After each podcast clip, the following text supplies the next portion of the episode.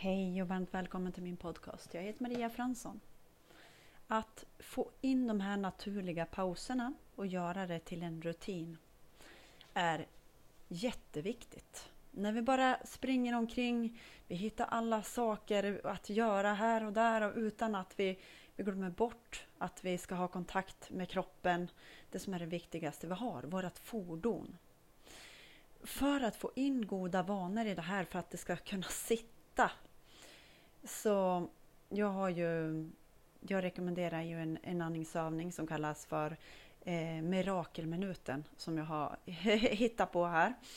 Och eh, den minuten, för att jag verkligen ska göra den, även om jag har hållit på med andning i många år, eh, så behöver man också, alla som håller på med hälsa, så behöver vi fortsätta och hålla våran hälsa i fantastiskt härligt skick.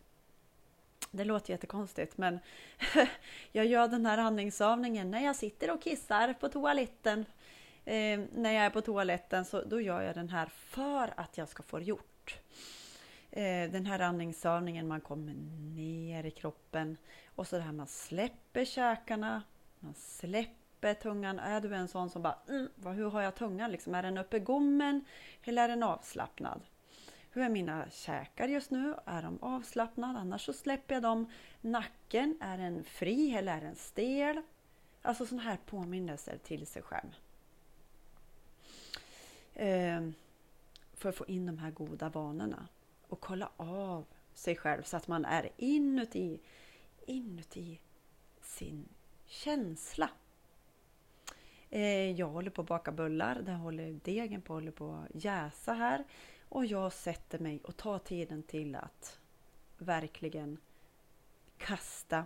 Man ska vara det här, eh, vi ska ha bra tankar och allting. Absolut, det ska vi ha.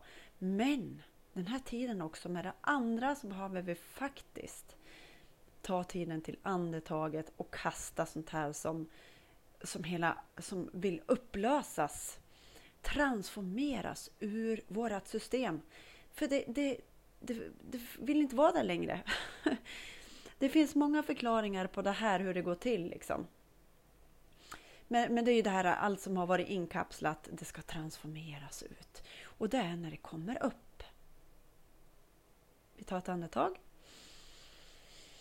Hon sa om andetaget. Ja, hon gör det för det där ande, andetag. När vi har kontakt med andetaget vi känner våra känslor. Vad händer i våra kroppar precis just nu? Vad, vad funderar du på? Går någonting? Vad tänker du på? Då ber jag dig släppa de tankarna och komma ner i kroppen. Oh, det är skönt, det är varmt, det är mjukt, det är tryggt. Och den sköna känslan, det här inre trygghet. Det spelar ingen roll vad som händer där utanför. Det, viktiga, det viktigaste det är vad händer inom dig. När vi har koll på det här, vad händer inom mig? Vi tar små pauser, som mina toabesök.